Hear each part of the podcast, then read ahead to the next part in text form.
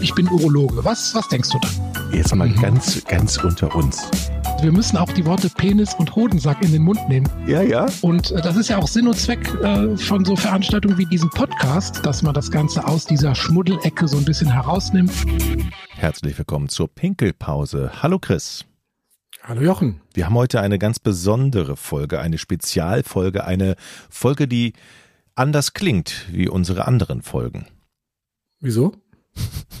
Denn es gibt heute, es gibt heute ein Solo von dir sozusagen, ne? Also du, wer, wer, wer dich kennt und wer deinen Werdegang verfolgt und viele deiner Bücher gelesen hat, der weiß ja, dass du auch auf, auf Lesetour gegangen bist und auch vor Publikum ja. gelesen hast und genau das wollen wir heute oder im Prinzip du im Podcast mal ähm, exerzieren, ne?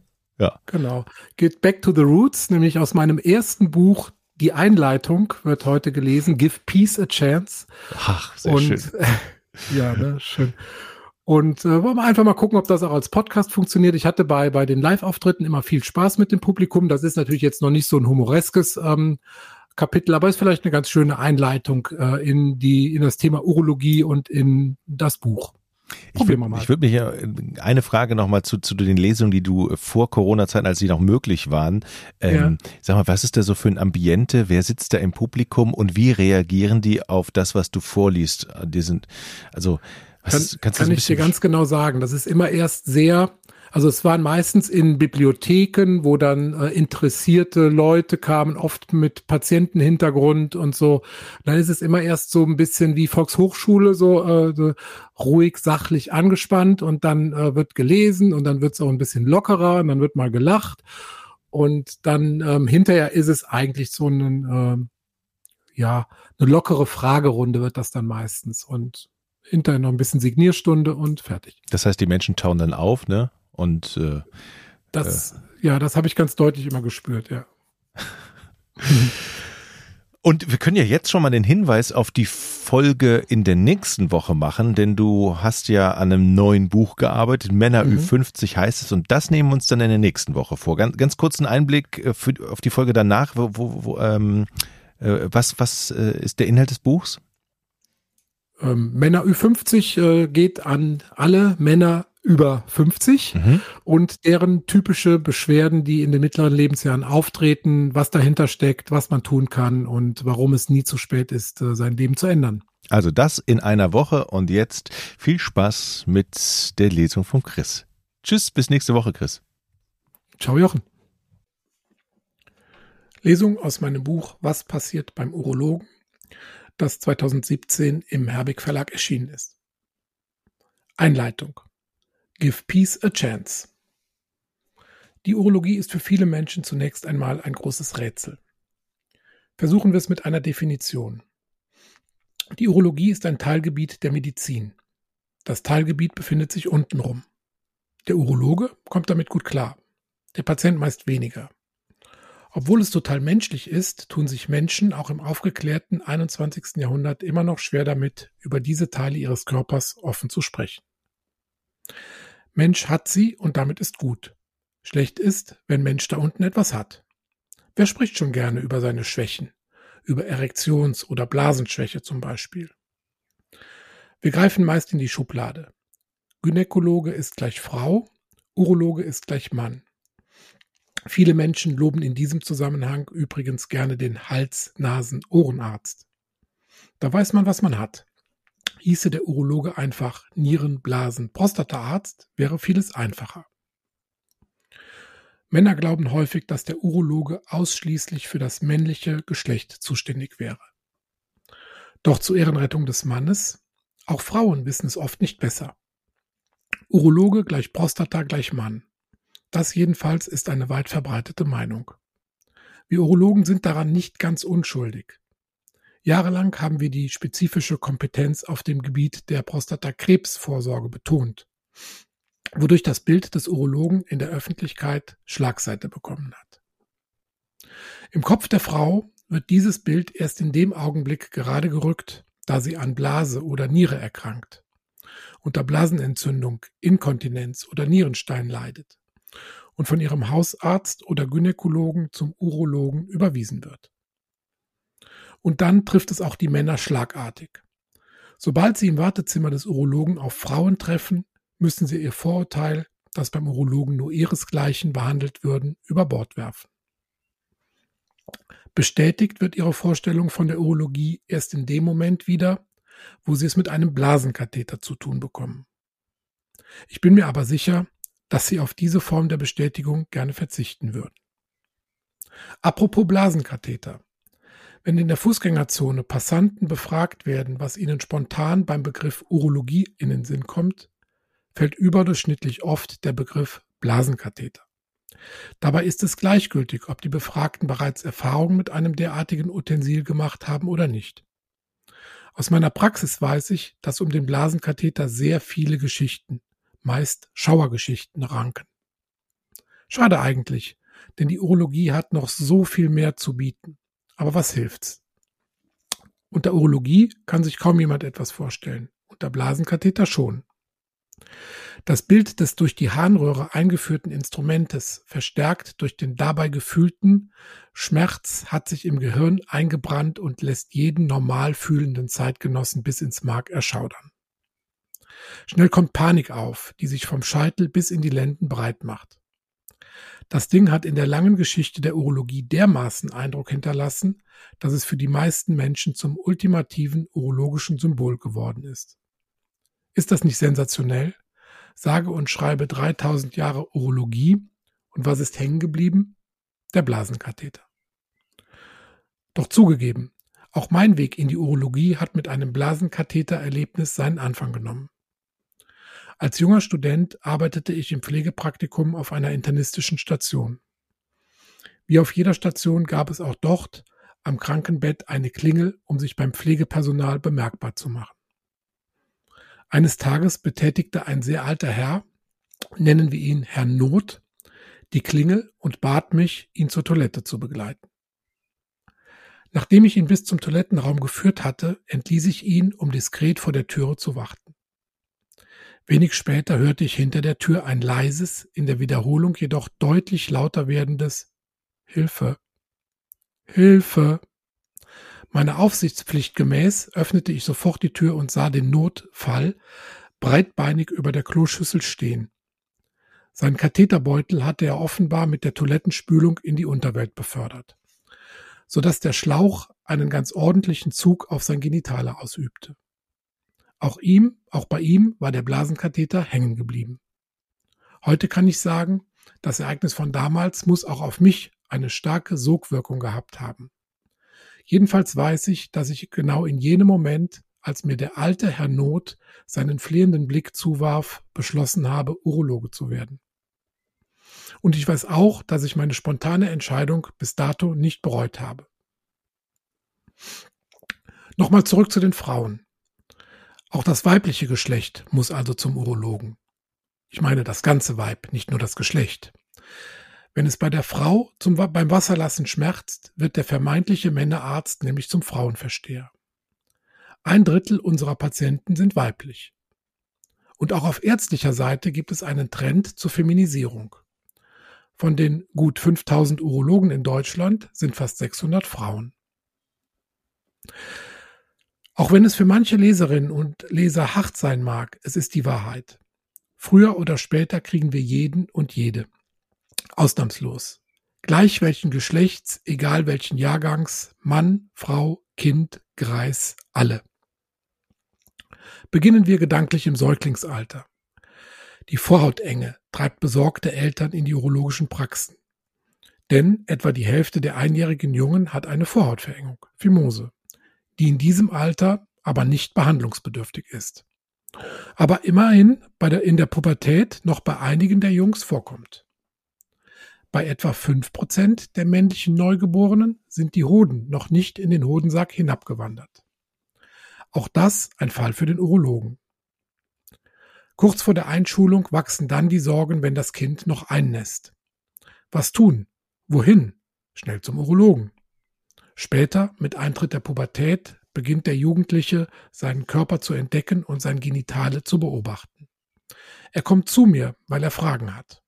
Vorher hat er noch seinen Intimbereich blank rasiert. Was darunter zutage tritt, muss von einem medizinischen Fachmann nun als Normalbefund abgesegnet werden. Die Größe ist normal, die Form normal und ja, der wächst noch. Doch die Jugendlichen sind verunsichert. Was habe ich da für einen Knubbel am Hoden ertastet? Warum zieht es nach dem Fitnesstraining oft bis in die Leisten?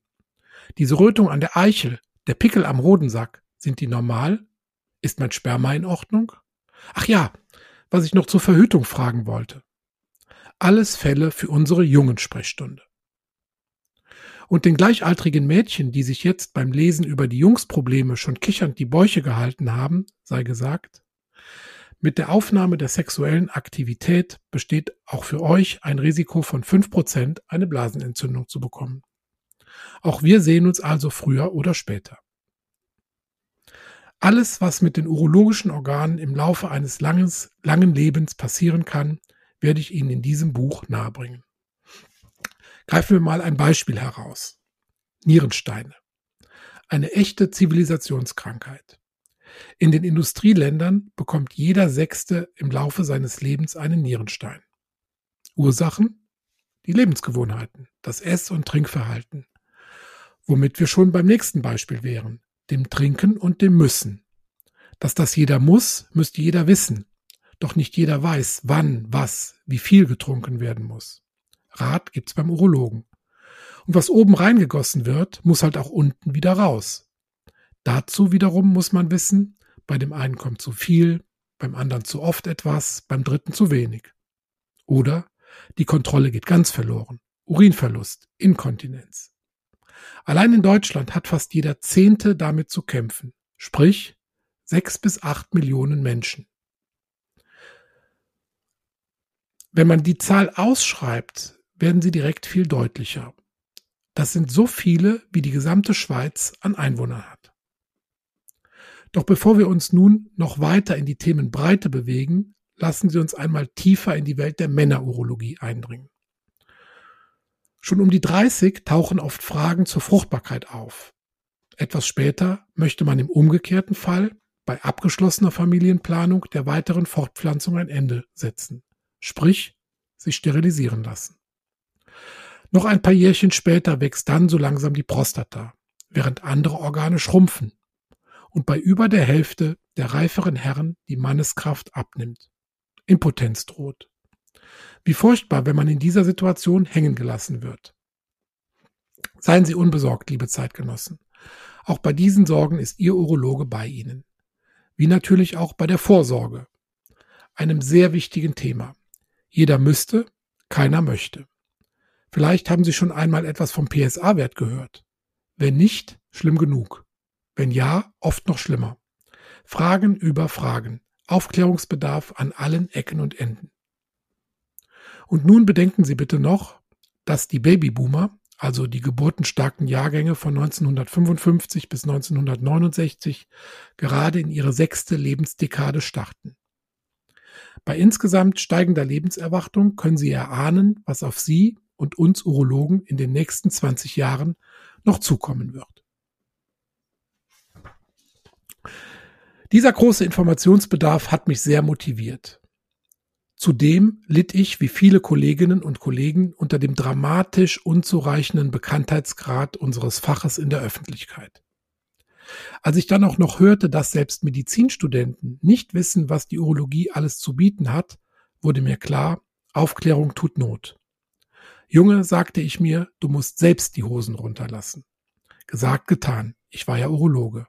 Und ich war bereit, offen darüber zu sprechen, was mir alles so passi passiert. Also ein Buch. Alles über untenrum musste jetzt ans Tageslicht. Ich fasste den Plan, meine Leserinnen und Leser hinter die Kulissen einer urologischen Praxis schauen zu lassen. Selbst in den OP-Saal.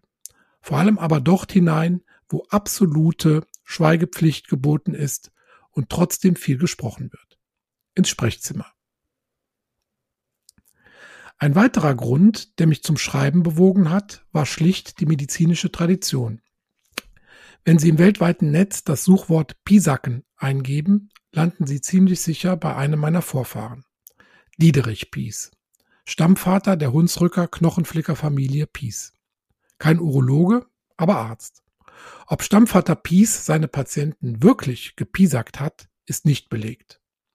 Auch nicht, ob ich der Erste im Pieschen Geschlecht bin, der sich ausschließlich mit dem Pieseln und dem Geschlecht befasst. Sicher aber ist, dass ich sie nicht piesacken möchte. Aber die Tradition erhalten, das will ich schon. Und eine lange Tradition hat die Urologie wirklich. Schon Platon sagte etwa 400 Jahre vor Christus, die Heilkunst ist in der Hauptsache nichts anderes als die Kenntnis der Regungen des Leibes in Bezug auf Füllung und Entleerung. Aha, die Urologie kann also mit Fug und Recht als die Mutter aller medizinischen Disziplinen gelten. Sie merkten, es war für mich ein Herzenswunsch, dieses Buch zu schreiben. Es war aber auch ein Projekt, das ich mit sehr viel Ernsthaftigkeit angegangen bin und umgesetzt habe. Es ist zu ihrer medizinischen Information und gleichzeitig zu ihrer Unterhaltung gedacht. Als gewissenhafter Arzt rate ich Ihnen aber, vor der Einnahme folgende Hinweise zu beachten. Darreichung. Sie werden Ihre Freude am Lesen umso mehr verspüren, wenn Sie sich das Geschriebene in kleiner Dosis zuführen. Wenn Sie bei einer Geschichte oder einem Zitat kurz innehalten, über das Gesagte nachdenken oder sich die beschriebene Situation bildlich vor Augen führen. Dann wird die Wirkung sicher noch verstärkt. Außerdem ist es ratsam, den Lesestoff mit etwas Flüssigkeit zu sich zu nehmen. Empfohlen werden ein bis zwei Glas Wein. Die Bekömmlichkeit ist deutlich höher, wenn Sie den gesunden Lachverstand anwenden. Überdosierungen sind nicht bekannt. Risiken und Nebenwirkungen. Die ärztlich notierten Redewendungen und Dialoge mitten aus meinem Arztalltag könnten den einen oder anderen Leser denken lassen, ich würde meine Patienten nicht respektieren. Das ist weit gefehlt. Ich wollte lediglich die Situationskomik, die sich gelegentlich in den Vier-Augen-Gesprächen zwischen meinen Patienten und mir ergibt, ungefiltert erfassen und so lebensnah wie möglich wiedergeben. Auch wenn manche Zitate und O-Töne von mir mit einem Augenzwinkern medizynisch kommentiert wurden, können Sie versichert sein, dass ich jedem Menschen höchsten Respekt entgegenbringe und versuche allen, die in meine Sprechstunde kommen, die Freude, die ich selbst nach einigen Berufsjahren noch bei meiner Arbeit habe, nahezubringen. Zu den Nebenwirkungen ist zu sagen, dass in den vorbereitenden Dosisfindungsstudien, die ausschließlich an Freiwilligen durchgeführt wurden, vereinzelt über Schmerzen am Zwerchfell und einen Verlust der Schamgrenze berichtet wurde. Aber ich kann Sie beruhigen. Die Betroffenen leben heute wieder völlig beschwerdefrei. Dieses Buch dient allerdings nicht der Selbstdiagnose. Und es ersetzt auch nicht den Arztbesuch. Es gibt Stellen im Text, an denen ich Ihnen dringend empfehle, urologischen Rat einzuholen. Meine Kollegen und ich werden uns ihrer annehmen, denn dafür sind wir da. In diesem Sinne wünsche ich allen Lesern und Leserinnen gute Unterhaltung und beste Gesundheit. Und mir wünsche ich, dass Sie beim Zuhören und beim Lesen Spaß haben und mein Buch weiterempfehlen. Herzlichen Dank. Ich bin Urologe. Was, was denkst du da? Jetzt mal ganz, ganz unter uns wir müssen auch die Worte Penis und Hodensack in den Mund nehmen. Ja, ja. Und äh, das ist ja auch Sinn und Zweck äh, von so Veranstaltungen wie diesem Podcast, dass man das Ganze aus dieser Schmuddelecke so ein bisschen herausnimmt.